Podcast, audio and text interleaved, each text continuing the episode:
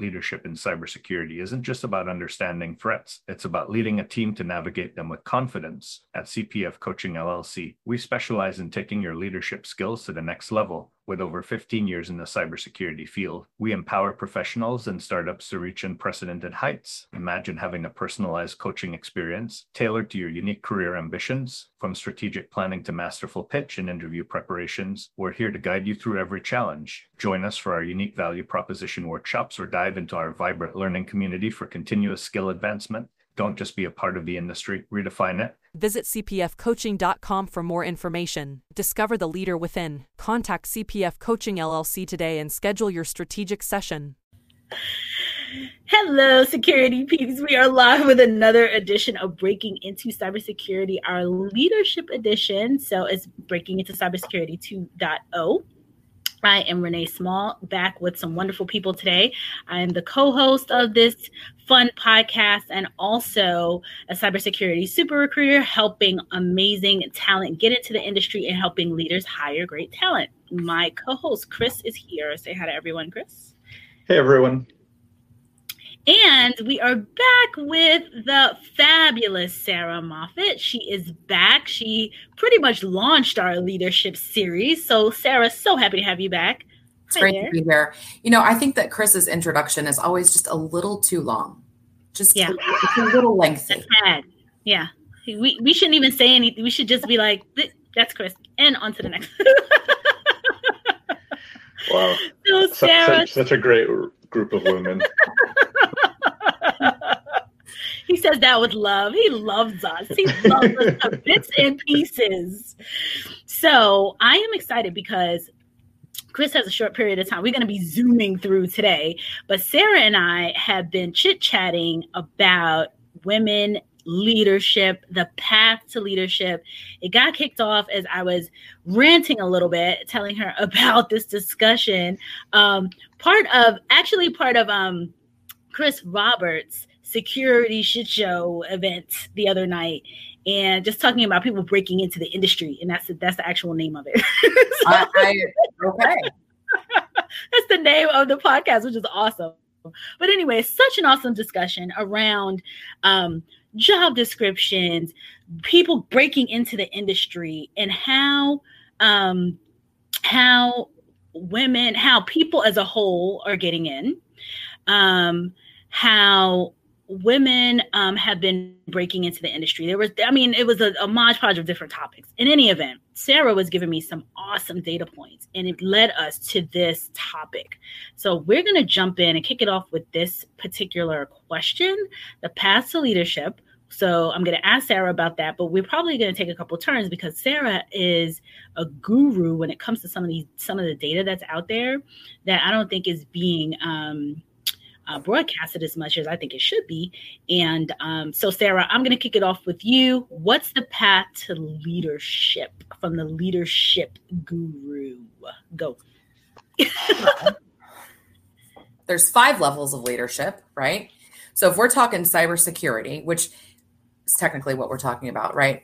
Um, there's the first level is positional. That's we've talked about this before. That's when you get the title of team lead or project lead or whatever, where people have to do what they have to do what you say because you're their boss.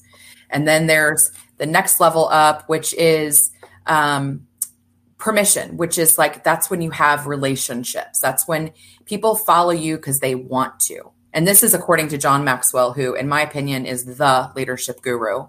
Um, so you've got that positional leadership.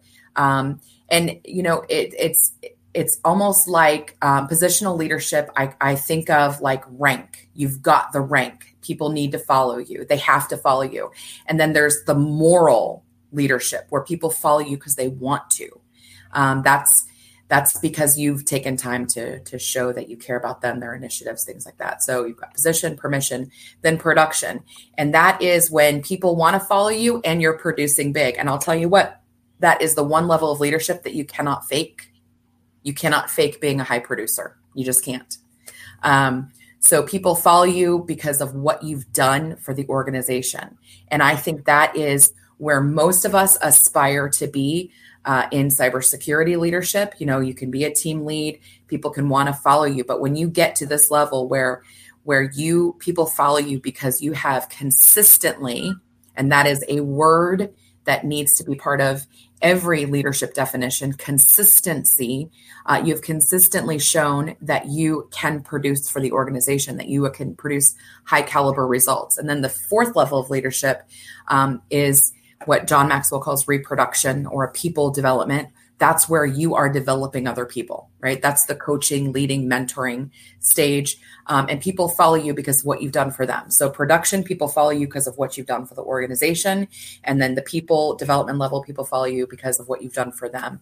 And then you've got the pinnacle level, which is uh, people follow you because of who you are and what you represent. So, Oprah, basically, if Oprah was in cybersecurity, that would be her level. So, the path to leadership is um, pretty straightforward, right? You need to do good enough work that you get put in charge of something. And by the way, you probably have to ask for that leadership role in a lot of in a lot of situations, right? Hey, uh, for example, I'm kicking off something for the federal government, and they and someone said, "Hey, who wants to lead this?" And I said, "I do." I do, right? You got to be willing to raise your hand. Um, so you've got to step up to that to that um, to that level. And then once you're at that level and you're starting to lead the team, show them you care about them. Show them that you're that you care about you know how to tie their mission with the company mission and and make that connection. And then you and then you rise through the ranks. And we were talking about this because can i go on to the next point renee? Go ahead. Go for Go it uh, in 20 whatever 19, 19. 2019 isc squared uh, released their women in cybersecurity report.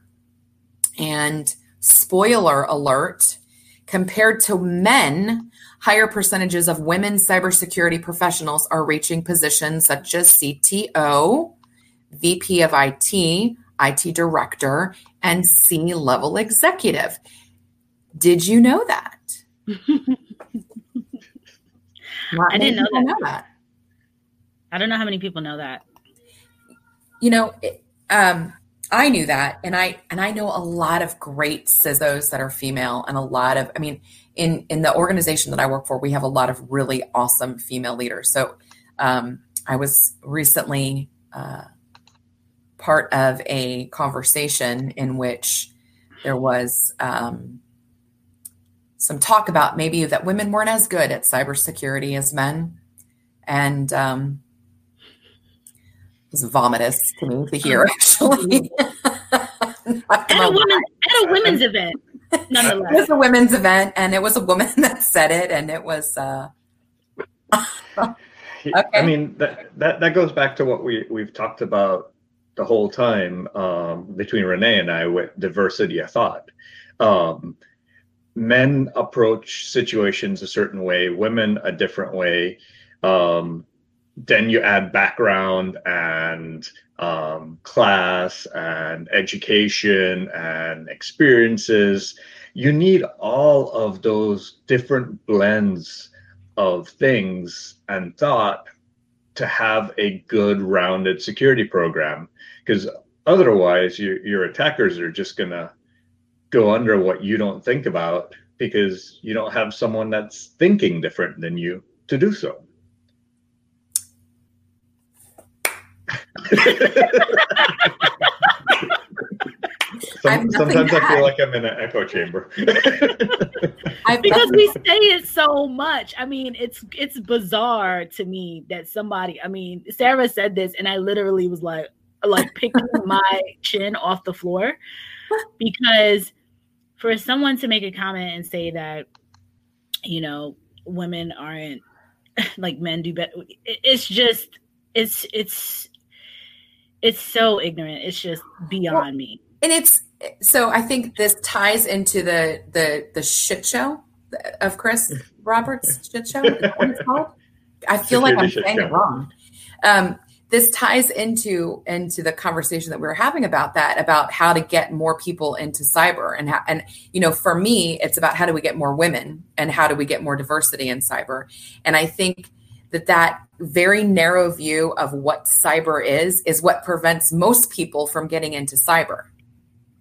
So, part of if we're going to go down the leadership track, which is where we are for this show, is it is a leader's responsibility to be the mouthpiece, to be the influencer of the organization, and show that cyber is not just uh, defending a breach. It's not just red teams and blue teams. It's not just policy.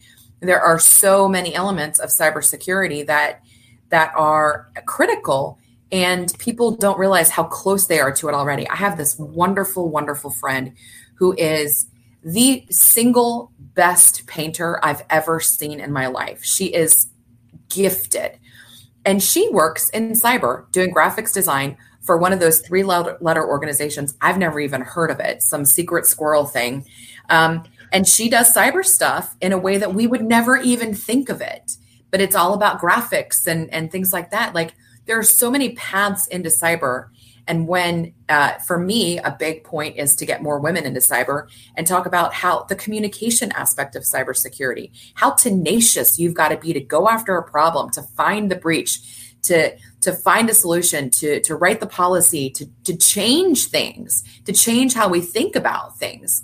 Um, the communication, the tenacity, the creativity that's needed in all elements of cyber. I think those are things that are uniquely and innately female in certain ways. I'm not saying that men aren't creative. I'm just saying to Chris's point, or to Chris's point, uh, that that there are ways that we can talk about what cybersecurity is that goes beyond what people think it is, and that is a way that we can definitely help bring about more professionals, more um, more interest in the field, more diversity. And, and, yeah, and one of those ways is the nurturing, the nurturing nature of females. Um, say that ten times fast, but they, if you don't have that care and compassion when you're trying to communicate your message, you you you can't engage your audience as much and I think if you can engage your audience at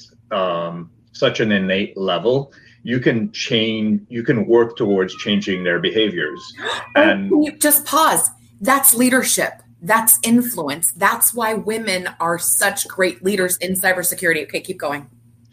And actually, Chris Roberts brought up um, such a, an interesting post today about being a bull in a china shop. And we're, we're talking about sometimes it you need that drastic change, but sometimes you also need that gradual change. Um, men can be very good at that break them, bust them up type of approach, but that might only have a, a temporary effect. Whereas women might approach it with that gradual, nurturing change of psychology approach, and that might have a, a longer term effect it might surprise you to know that I am a bull in a in a china shop, kind of. Everyone who's ever worked with me is like, mm-hmm. no, that's wrong. We can't do it that way. oh wow. Okay, while we are here, I want to shout some people out. Michael Nation, Radar Riley says howdy. George Sprague is back. Chris, you're in trouble when men to women run, run, Forrest, run. That's what he's saying. he's joking around with Chris. Um, so Yamara says, crazy to hear. I find it so hard to find women in cybersecurity outside of LinkedIn. So Sarah, to your to your your stats, your statistics. Yeah. You know, maybe because You're, they're they're deep down working. I think they're working, but also what I have found in in very informal polls is that and I see this. There's a there's a Washington D.C. group that holds a lot of events, and I have flat out refused to go to any of their events anymore because it is almost always four four men to one woman, even though all of the people that are speaking are leaders, and I happen to know that there are more women leaders than men in these roles. But here's here, but so I won't go to these events anymore because I think it's deplorable that more women aren't represented. But here's the problem is that more women aren't stepping up. There are likely, I mean, statistically, more women than men in cyber, but um, for whatever reason, women aren't stepping into the spotlight to come and speak at the events, to share what they've learned. There's maybe imposter syndrome, maybe they feel that someone else might be this much more skilled in talking about that specific thing. So they don't even throw their hat into the ring, which is why if you do a big survey of who's in leadership, you're going to see that there are more women leaders. But if you just look out um, at, at, your group, you're not going to actually see them because they're not the ones that are speaking at the conferences. They're not the ones that are saying, no, no, no, no, no, I'm the expert here. They're not doing that. The men are used to doing that. And I'm, and I'm not speaking stereotypically. I'm just saying dawn of time, progress of evolution, men and women, men have been in more leadership roles, more of what we consider traditional leadership roles. So it's just, you know, you know, when you see the boy on the playground and he's leading the team, he's he's a leader, but when you see the girl doing it, she's bossy. We've all heard that a million times. And so women, you know, kind of shy away from things where they might be seen as bossy uh, rather than just leading their team. Or so I believe. One of the um, talks at the recent GrimmCon um, talked about imagination and how w- one of the reasons that we could have this lack of diversity um, within cybersecurity is that a lot of the underrepresented groups don't can't imagine themselves in the role and we need those leaders to step up and to show them that they can be in those roles so that they can imagine that this is a future for them this is the whole conversation we had prior to It's so true. And that's why, I mean, we want to see more women in cyber. We want to see more um, diversity in cyber. And we need those leaders, which is what I do for my comp- for my leading ladies is helping women. One of the uh, one lady that I'm working with, or I wanted to work with her, I'm like, hey, do you know that you can speak about data analytics better than anyone else I've ever heard? And you should be you should be in the speaking circuit about that. And she's like, why would you ever think that I would do public speaking? And I'm like, well, because you're great at it.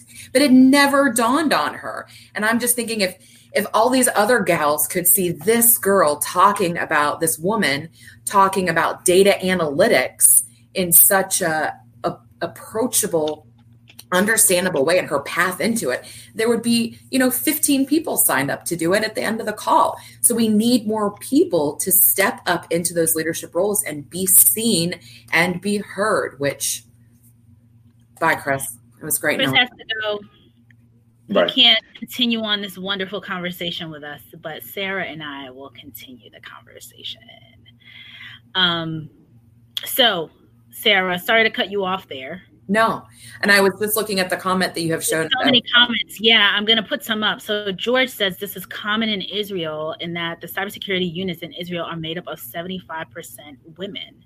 And George, um, you don't know this, but my spiel, I call women the OGs, the original geeks. I believe that cybersecurity is a woman's field, that we were the ones cracking the code in World World War II did you know wrote the um, code that make missiles undetectable. We've put man on the moon. Like i think that cybersecurity is a woman's field. So I, i'm glad to hear that israel is stepping up there. That's powerful we talked about the pathways into security and i'm trying to see whose comment this is um, about being a licensed cosmetologist and a poet and then trained as an ethical hacker whoever this is i want to talk to you me too I'm writing a book on people who had other completely different careers and then transitioned into security. That's so amazing. I know. They're awesome. And there's so many people like this. To to to your point.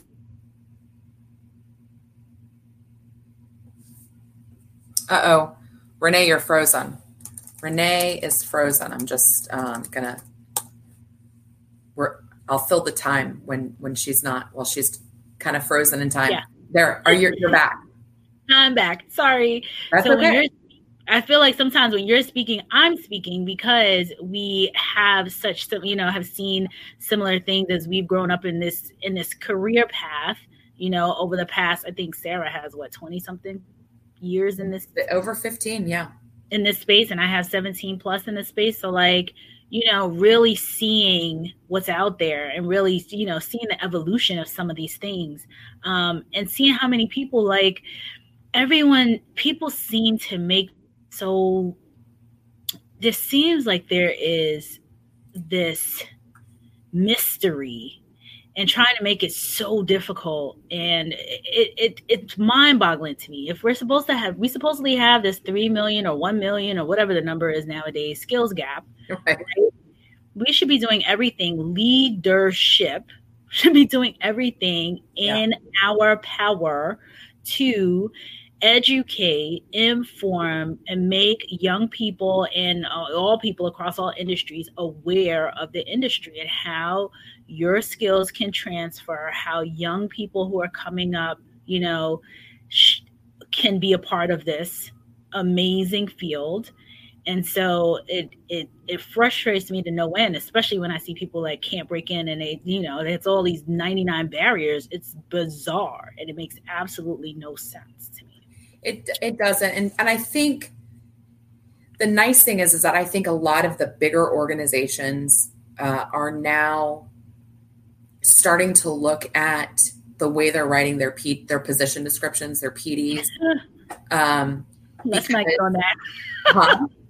So let's not get on that topic. uh, I'm just, I, you know, I mean, when I, when this is, this is, this is something that I think is really important because again, this goes to cybersecurity leadership. If the cybersecurity leaders and managers and supervisors really looked at what they need their role to do and not what kind of person they want in it, like okay this or or i guess i'm not really saying it right but they i think I, they need to they need to dissect what it is that they need from the role and not try to architect and sculpt out the exact perfect person that they think they need to fit it. It's it's about looking at what knowledge and skills do they have and then trusting that the organization can help to build those abilities. The abilities part of the KSAs is unique to each organization.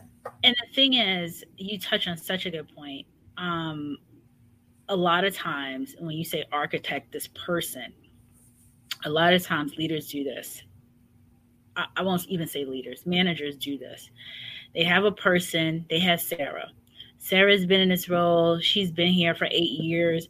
She started out as this position and then she raised her hand a dozen times for different leadership roles and different things. And now when sarah is leaving the organization sarah has gained so many skills over those eight years a myriad of skills. And the easy thing to do is say i want another sarah that's virtually impossible right and sometimes it's truly, I believe, they're running in a, a, zillion different directions. Like, okay, I need another person that does this, this, this, and this. It's like, wait a minute. That's why you see some of these job descriptions. It's like it's eight different people in here because it really is eight different people in there. Because well, and it goes unfilled for a year. And so the funniest thing is when I was I was, recruiting over at Freddie Mac, I remember telling one of my um, security leaders this. I said, um, this position's been open for like, I don't know, six months, eight months, however. I said, you could have trained me. put me into that in the six months. And then lo and behold, like a couple months, maybe a year later, they brought me over. like, hey, come over. You have some great skills. You can do these things. But it's true. A lot of this, every single, every person, I used to hear this a lot from like leadership, not in Freddie, other places where they would say propeller heads. Like every single job isn't an engineer. Every right. single job isn't a pen tester. Every single job isn't that. But from media, from, you know, if you're a young person, if I'm looking at, you know, a 10 year old kid or an eight year old kid, and they may have heard something about cyber, you know, oh, that's those guys in the hoodies that are, you know, doing this thing with all this code flashing around. And does that look appealing to people? You know, who is that appealing to? I hate so, it when code is flashing around. it's like that's not even the job. I've never I've been in cyber for 15 years and code has never flashed around me, not one single time. Like code flying around behind. It's like, what is going on here? I know. Um, so comments. Yeah. So what we got? What we got? Okay, there is nothing wrong with getting clarity. I think this came from Gina. Some of you, uh, Gina King. There's a Gina Sharp one here and a Gina, Gina King today. So Gina King says there's nothing wrong with getting clarity. Ladies, if you're in a group that won't let you speak find another group. Amen. Hallelujah. So Ben has a great point, a great question. Do you think our schools, public and university, prepare students for leadership roles? No. Is that something that a young person would have to supplement their education on? Yes. That's those are the answers. No, I don't think they do. And yes, a young person would have to supplement, which is hard, right? You need to find a mentor at when you're young. Um, I will say, I think in cyber that it um, there's there are a lot of apprenticeships coming out now, which have kind of a built-in mentor. But I would say, um, and I've worked with a lot of. It's hard to be a leader, like a real leader, when you're young. It is. So I think leadership is something that that you need education. You need life education. Yeah. You need empathy. You need um, to learn about influence and um, persuasion and human resources. There's a lot of elements, but I think, you know, long time ago we thought of leaders as somebody somebody was born to be a leader. That's how we used to think of leaders, right? Just oh, they're in this lineage, obviously they're going to be king. And I think now we recognize that leaders aren't born, they're developed. So if you are a young person that, you know, has shown leadership capabilities throughout your education, definitely start to read about it, start to practice it at what level, whatever level you're at because I believe you can be a leader at every single level. If it's just social leadership, whatever it is, you can lead at every level level so that when you get um, a little bit more experience under your belt, you really can step into um, a positional leadership role um, or or you know even higher show your productivity and stuff like that Do you think, Sarah, um, organizations like Scouts, I, I think Girl Scouts and Boy Scouts is now turned, is it turned into Scouts or just Scouts? But Oh, don't know. anyway, Boy Scouts, original Boy Scouts, Girl Scouts, um, and other junior, you know, like junior achievement, things like that are good places. Even student clubs and groups, you know, from a young sure. person's perspective sports to be able to kind of grow. Yeah, sports, exactly. Yeah, I just had this conversation with my son. My son is five and he just started taking Taekwondo. And I'm excessively, exceedingly proud of him because he got his first belt faster than anybody else in the no belt club. so he was telling me yesterday that he was on the leader position for his new class. And he's only been in his new class for like two weeks. Um, but then he threw sand on somebody later in the day. Not exhibiting leadership was- qualities exactly. I on said, the playground. and he said, Well, I'm only a leader in the classroom. And I said, No, you're not. If you want to be a leader, you need to lead by example all the time. So I do think those organizations um, are fantastic opportunities and they're they're fantastic organic opportunities to practice leadership and to start to build your competency in that area from a very young age. Yeah. Um, I think Gina King made the comment about bossy. Oh, Gina Sharp made the comment about when you said, um, you know, men are looked at as aggressive, women are looked at as bossy. Yeah. Um, so, and then Chris, before he left, Keith Chapman's talk about imagination to get more people into cybersecurity. So check that out, people. Oh, I want to look at that. Thanks, Christopher. Yeah, that was a good Or Christophe. Christophe. Chris. Um, what does George say? Roll call. I'm in. So George says I'm in charge of four departments, 100 people each. Roll call communication, and I have more women in leadership positions. George, we knew you. You were because you're George. Like, get with the other guys need to move to Israel and be with George on his team. and tell him. Tell you know, talk to these guys. and make sure that those women have a voice. I mean, I think women need to be encouraged to stand up and speak in a lot of cases because we've been encouraged so many times to sit down and be quiet, Yeah. right? Men are just taught to take up space. Um, and I think that is changing. So I'm a Gen Xer. I'll say that. I don't think millennial women are as, um, I don't know if inhibited is the right word, but it's the only word I can think of right now. There are some things that were taught to me at my generational level that would inhibit me or that would prevent me from speaking up in a way that many of my millennial clients don't have an issue but they still do need um, you know there's there's a level of understanding how to stand up for yourself and how to have a voice without um, being authoritarian versus authoritative. You want to be authoritative. You don't want to be authoritarian. And so that's yeah. that's again one of those skills that you kind of learn over time. Right. Gina Sharp, she's a licensed cosmetologist and poet. Okay, Gina Sharp, we'll be talking. Gina, friend me on LinkedIn. I'd like to be your best friend. Gina is freaking awesome. Okay, JJ says skills gap equals HR firewall with unrealistic job specs and expectations. The thing is, is that HR isn't writing the job specs. It's not HR. HR does not care. HR does not care. I don't know how many times I'm going to say this. HR is not writing your job description. HR, HR is not doing this. Hiring managers write job descriptions. Yep. If HR is writing your job description, the, the one part of HR I will say that I wish had a bigger stake in this, and if anybody wants to know more about this made up position that I've developed, I have tr- created a chief communication officer job for the CIO shop. And that person's job is to be the bridge between the chief learning officer and the chief information officer. Because, you know, if you look at the NICE cybersecurity workforce framework, there's a lot of learning terminology in there. And so I will say, I think I would like to see human resource offices, especially the learning offices, take a bigger understanding of what cybersecurity needs are so that they are developing more holistic training and learning opportunities for an organization at large. I'm going to go on a tangent if you don't mind. Go.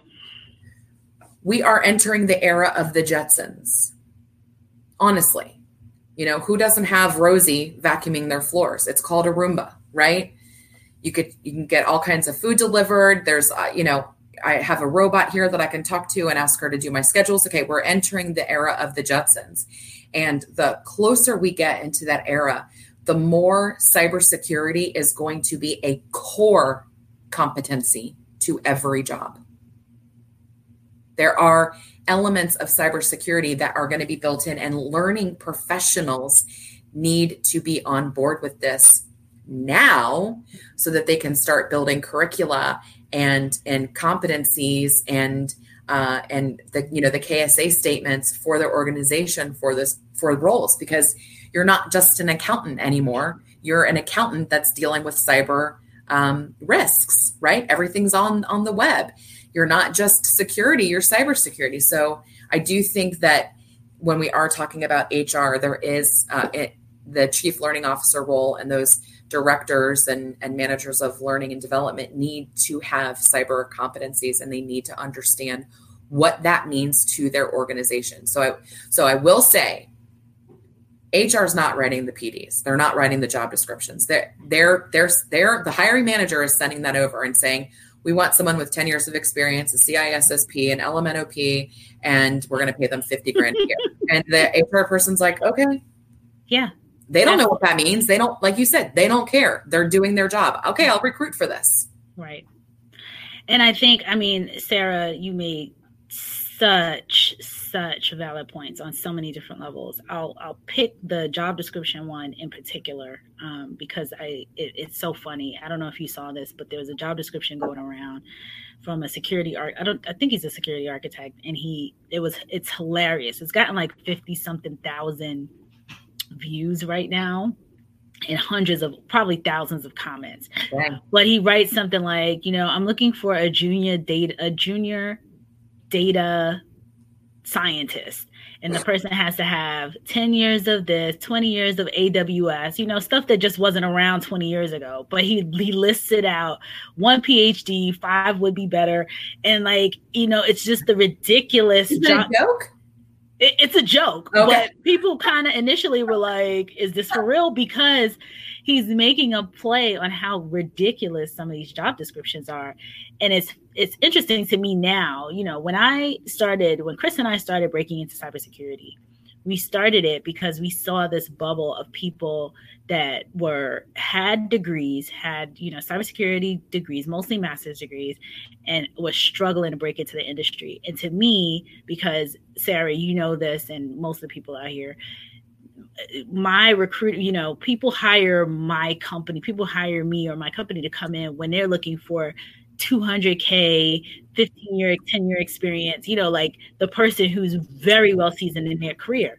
So it was surprising to me. I thought it was just like, oh, you go get a cyber degree and then you get a job. Like I, I thought that, you know, that companies were waiting patiently for people to get that degree and then snapping them up not realizing that there was this plethora of people walking around and organizations and in, inside of some of these big organizations going back to school getting these degrees and then not being able to transition over.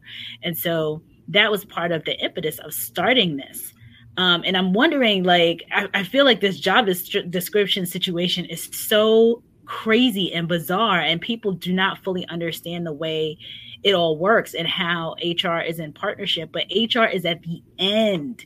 Usually the way it works in most organizations leader has a budget a rec a, you know job description you know an open rec- requisition for position. They write it up they kick it over to HR. HR is the end of the the end of the process, like the very bitter end after everything else has been baked. They've gotten their approvals from their managers, from their leaders, from their CTO, CIO, CEO, whoever, and they say, "Okay, I want this job," and they come all the way down. Now, HR can do some analysis in the market and see, okay, if I put this out there, you know, you're looking for 10 years of security architect, it says on average average a job description like this pays X amount of dollars, it could go back to leadership. Leadership could say, well, I only got 75K.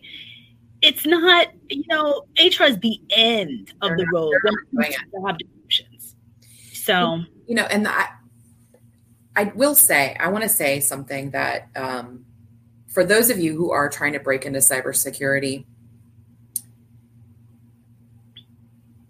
to my point earlier, all of us are doing something cyber related in our lives. It's just, you know, if you are setting passwords on your devices, if you are using biometrics on your phone, if you have, um, you know, taught someone in your life what hacking means, why your face, why why Aunt Barbara's Facebook account got hacked, you know we we do elements of cybersecurity in our lives in some way shape or form what you need to do is you need to learn how to apply what you have done to your skill set that you already have and there are some people out there on LinkedIn who will tell you that they can help you do that on your resume and they have no experience. Um, and find somebody who's in who is actually in workforce development. Find somebody who who knows cybersecurity and workforce and HR experientially, folks, um, and get them to help you. Pay them if you want, if you can. Just what what oh yeah. that is literally not my favorite thing to do. I do I do it sometimes for people, but it's not that's not my jam. But I do it because yeah. you know it pays the bills sometimes, but also but because I want genuinely want to see talented people get into cybersecurity. But yeah, I agree. I can teach you and someone else can teach you how to look at the how to look at the framework, how to pull out those KSAs, how to apply them. But also, here's just advice breaking into cybersecurity. Get some cyber experience. You, everybody's working from home right now. Go reach out to the food kitchen up the street and ask them if you can help them, you know, do something on the internet so that they can get donations, right? That's cyber secure. Find ways to do what you're what you want to do from home, volunteer, get that experience on your resume because those PDs are going unfilled because they're looking for experience. Yes. And if you do have a degree, so it's like degree or experience nine right. times out of 10, right? So if you've got the degree and you don't have the experience, you need to get the experience. If you don't have the degree, but you have experience, get the cert, whatever. There's usually a small step that you can take. And I'll tell you, what I coach my what I coach all my clients is anything you want to get that's five major steps. There's five steps that you need to do to get there. So if you're trying to get into a cyber job and you have a degree, figure out what those five steps are. They might be uh, looking at the framework, figuring out what the KSAs that you have are, volunteering for someone, updating your resume, getting the job. There's five steps. You just need to figure out what those five steps are and go after them every single day consistency, which we go back to the beginning of the show when I said if you want to be a leader, that's the most critical thing that you can be is consistent. Amen. Hallelujah. So JJ, another point. You JJ says give people a chance, take a chance, and help people grow. I 100% yep. agree with that. There's some another comment down the, the line talking about it. One of the things that I would talk to leaders about, and and, and this is another kind of like closely held secret out there. It it was and it was so interesting to me. So a couple years ago, I wanted to have um, I wanted to focus on retention retaining cybersecurity talent mm-hmm. because what I saw as a big challenge was so many people moving around so quickly. Yep. And I, I, was like, wow, you know, there's a couple different things that I think that leaders could do to retain their talent that they don't really understand because I was sitting in a SOC. Like I was sitting there and I'm seeing, yeah. I'm hearing the conversations, like I'm on the ground with everybody else. I'm not in a in a closed door. I'm out on the floor and I'm sitting in there and hearing people and the complaints and what have you and the whispers and then lo and behold like people would just quit. And because security is one of these fields that you know there's all these open positions and if you do have experience you will get a job very quickly um, people were moving around like crazy and I talked to, I had a round, hosted a round, a couple round tables actually, talked to some leaders, some very senior leaders in Fortune 500 corporations, um, and talked about this, giving people a chance and, and giving, moving people around and, you know, moving people up through the ranks and giving people, especially in some of these large orgs, looking at your internal talent. I think that's so untapped. Like, you know, people are sitting in, pick a major organization with a degree, with the, you know, wanting to move around, wanting to get around, and they look externally. So I'll just yeah. pick Walmart, for example. I'm not picking on Walmart, but you know, it's the number one retailer, whatever. You could likely have a bunch of people sitting around in customer service roles or what have you with cyber degree certifications and things like that. And they're looking outside because they can't get a role inside. And I was waving my hand like, hey folks, people are in your org and they were like, "Well, yeah, we need somebody with experience," and it was it was painful. And this is not I'm not this is not Walmart that I was talking to, but right, it was right, just right. like, "Oh no, we'll just you know we'll go out and get somebody who has it," and it was like, "Are y'all serious?" Now, some organizations have done a phenomenal job, PwC, AWS. Um, I think AT&T has a program too. But there's, you know, large organizations that realize like, hey, we have to we got to do something. You know, they do the reskill upskill, but there's a lot out there that won't. So if they're not going to retrain their, their own employees, think yeah. about it giving people a chance at helping them grow without any experience. And that's what's so sad it, about this. So job rotations is a very simple, easy way. I mean, simple, easy um, to give people that internal mobility that they need. And you can even do it. Look, so let's use the Walmart cybersecurity example. All right, so we've got four individuals in the customer service. They have degrees, they don't have experience. Okay, give them a week a month with your SOC. Let them shadow somebody. Let them start to get a little bit of experience. You would think. You, and, and, and that's cheap. Cheap. That's cheap. cheap you're a twelve dollar an hour person. Right. It's cheap. And that's and that's a great way to number one, show that is a great leadership thing because you are um, showing the people at at every level that you actually care about their personal and professional development, that you are willing to invest in them. And guess what those people do when you do that? They stay. They stay. They are the most loyal employees. That's what everyone's not getting. I'm like, but part of me thinks I, I have all kinds of theories, but I wonder if because, you know, if you think about it all the way at the top and how fast they all move around just the the longevity it takes to kind of like bring people in rotate them around stand something like that up get successes you know they might be on to the next thing by the time it all comes to fruition so. it, does, it does take time to build but once you've got i mean like like you said there are companies that are doing a great job at this and i know when, back when i worked at hhs i was helping to build that i called it the um, the partners in excellence revolution peer program where we were working on uh, a four pronged uh, employee retention development, uh, leadership development program that started with performance management, which was really looking at the employees and saying, where do you want to go? What are the next certifications that you want to get? What do you see your career trajectory as? That was the first part.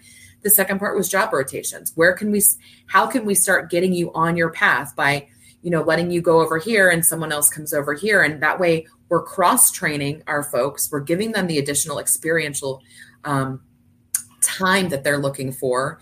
Um, we're building up the, the the the organization's like internal talent and Right. skill and knowledge base, which is a Yeah. win-win-win for the organization. Mentoring, modern mentoring, reverse mentoring, speed mentoring was a big part of it.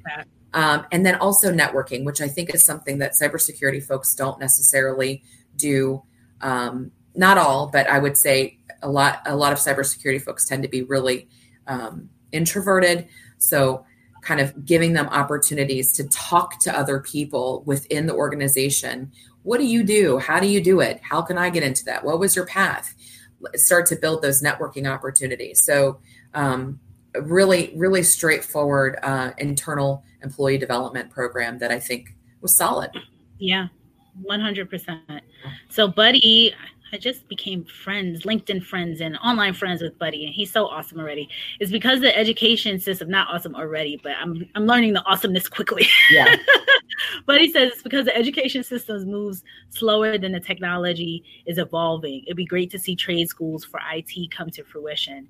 And Buddy, one of the things we, Sarah and I and Chris talked about a couple weeks ago on this um, leadership series, where we were talking about the recent executive order um, with the Trump administration in the federal government looking at skills over degrees. And part of the working group for that was a lot of um, they talk Western governors, Western Governor University's president was a part of it. Yeah. Um, technical, more of the that um, you know the trade school model was a part of that. So really looking at how we can get people educated and skilled faster. Because at the end of the day, when he talks about skills, it's like that just doesn't mean I'm raising my hand. Like you have to have the skills too. You, you know, it's just not. You know, I'll do it. How do I do right, it? right. Sign me up. That kind of thing. And then um, Buddy also says hiring managers should use competency-based interviews to accurately determine a candidate's competency. I 100% Oh. agree with that too. Um, Dr. But one second, Dr. Dan talked about this too. And I will add that another thing that I talked about um, last week was around competency, but then tr- I, I think what would really, really work well is putting a person in the role, like, like pretend to be the person for a period of time. And obviously you can't do that with every every interviewer and every role, but a mini internship, like a, a day in the life of for an interview, I think would be fantastic. Go ahead. You disagree. think- okay, so I I think that skills based interviews, which skills is a is part of the competency. Competency is knowledge, skills, and ability. It's the it's the gathering of all of them. So I think right now, so I will agree with that, but to the skills side. So I think right now, a lot of times, especially in the federal government, we've got knowledge based interviews. What do you know versus what can you do? And so the federal government is actually moving towards. Uh, that was part of the EO, which which was it's not what you learned in college. In other words, it's not what you know. It's we're going to give you a skills based aptitude test to make sure that you can actually Do do the thing that Thing. you can do. So, you know, I go to Western Governors University. I'm graduating with my master's in four weeks. I know. And then I'm going on vacation. So I will not be on the show that week, whatever week that is. I'm going on vacation. Um, but I think uh, the one of the reasons, because I'm a learning professional, right? I've been doing learning and development for 15 years. And I do think that competency based learning is very important. And I think that one of the great parts of this education has been yeah, I have been doing this for 15 years. I have been in leadership. Um, so being able to come in and go, okay, I know this, I know this, I can prove to you that I know it and that I can do it. Let me move on to the next class. That has been eh, incredibly helpful. Um, and I think it's really important. So, um, There are a ton of comments. I'm going to run through them real quick because I need to jump off this call. And this sounds like a really great kind of note. You have to jump off too. I have to write a paper on strategic management. Yeah, this is gonna be fun. So George says, "Why do you think I have women around me in my departments? I'm not stupid." Hint, hint. Oh, Lord. Oh, Lord, George. George is a from the keyboard. he was on here. He's a blast. Okay, so Ben said Ben thanks us for the answer. Um, okay, Buddy disagrees with us on. We're gonna have to have a bunch of different discussions because there's a lot going on here. Um, we're gonna have to continue this. TBD. TBD because there's so many comments and I have to get on a call. Um, I think the ability to be a leader is based on experience. Start early, build a brand, and get some mentors. You can do it. Sharon, taking Toastmasters to help put her in a position for leadership. Buddy says influencing individuals. Hey, wait, go back to Sharon for a second. Toastmasters. Good for you taking Toastmasters. Do yourself a favor and just start talking. Get yourself uh, um, invite your invite your uh, Facebook, do a Facebook live on something, and start talking into a camera and practicing. Yes, that's my that's my hint to you. Get yourself in front of a camera. Good advice. Buddy, influencing individuals only leads to short term results. Empathetic servant leaders work to be a limitless resource for their subordinates, shining the spotlight on others who learn to empower themselves. Influencing people is influencing how they think about themselves, the people around them, and the world at large. It's it's influences is the definition of leadership. So that's yeah. Somebody says authoritative versus authoritative. Where when is the webinar? So I guess we're gonna have to have that. We're having that. Danielle, unrealistic job descriptions. I'm your purple unicorn. You just don't realize it. Oh, so um, let's see. I wanted to I wanted to hear from um I know Buddy disagreed with something. In hospitality companies I've worked, the general idea of what hiring managers wanted was submitted to HR. HR would then add additional criteria and make it more, quote, professional looking, which would often add qualifications. And then Buddy says, uh, information from an HR director. So, Buddy, in my experience, and I think in Sarah's experience as well, um, there was a there was a limited around. Uh, so it, and, and, again this is in cybersecurity and for me mostly financial services and fortune 500 companies and a handful of smaller companies um, it would be leadership writes the role yes we professionalize it but we don't completely throw in like if mm-hmm. you're saying oh i want somebody with two years we don't show up and say hey they should have a cissp or hey they should have mm-hmm. five years of you know 25 years of aws and oh they should have worked at amazon in 1989 you know? No they're not going to do that because they don't understand the qualifications themselves and not to the degree that the hiring managers do. Hire, right. hr is not cybersecurity. They're not going to they're not going to do that. They sh- they shouldn't be. If they are they really should not be. And I would say, I mean, I um, would say from the federal government's perspective, eh, you know, there are PDs that there's a PD library that we that we pick from. So I wanted to answer that one just so that we could um, jump back in. But Romy has some comments. I mean, oh my God, this is so good, but I have to go. I'm late for my meeting. Okay, Romy says some organizations establish programs to focus on internal training and development for employees within. The same program accommodates internships and makes interns permanent. Love it. Not all organizations have that platform focus. They just want to focus on what they can benefit in upper management and retain market value. He is. we love working for those companies. Exactly, and this is the reason why they they they leave. Last comment. Thanks for the advice, Sarah. Also does a YouTube. She's been doing it for years to get out there. So good stuff. Perfect. And then George wants to know why I'm not reading his comment about the curtains. George I'm so done with George. So George kept saying last week we were on a live stream, and he's like, "What's behind Renee's curtains? What's going on back there? She has Bitcoin. She has this. She has that." And then um, he he put in what's behind the curtains in Sarah's place. he thinks we have gold. the great outdoors. Just windows, George. If if if if we had it like this, then that's just a weird look. It's weird. yes, I'm gonna open mine up too, since he's always harassing me.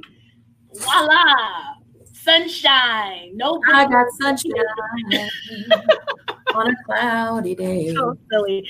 Anyway, folks, this was way too much fun. We have to bring Sarah back again because it's so good. So, um, Sarah, thank you so much. I am running. I'm late, and thank you everyone for these awesome comments. And we'll be back We'll be back next week. Next time next on Breaking into Cybersecurity Leadership 2.0. 2.0 featuring Sarah because like oh. she's she's the guru over here. Bye everybody. Bye everybody. In the rapidly evolving world of cybersecurity. Your business needs a guide that's as dynamic as the threats you face. CPF Coaching LLC delivers unparalleled expertise to elevate your cybersecurity startup or business with a decade and a half of specialized experience. We're not just advisors, we're your strategic partners in growth and risk mitigation. Our tailored advisory services range from immediate hourly guidance to comprehensive three or six month packages, all supported with encrypted messaging for real time assistance. For more information, cpfcoaching.com is your destination. Forge a path to success and distinction in the cybersecurity landscape. Connect with CPF Coaching LLC today and secure your business's future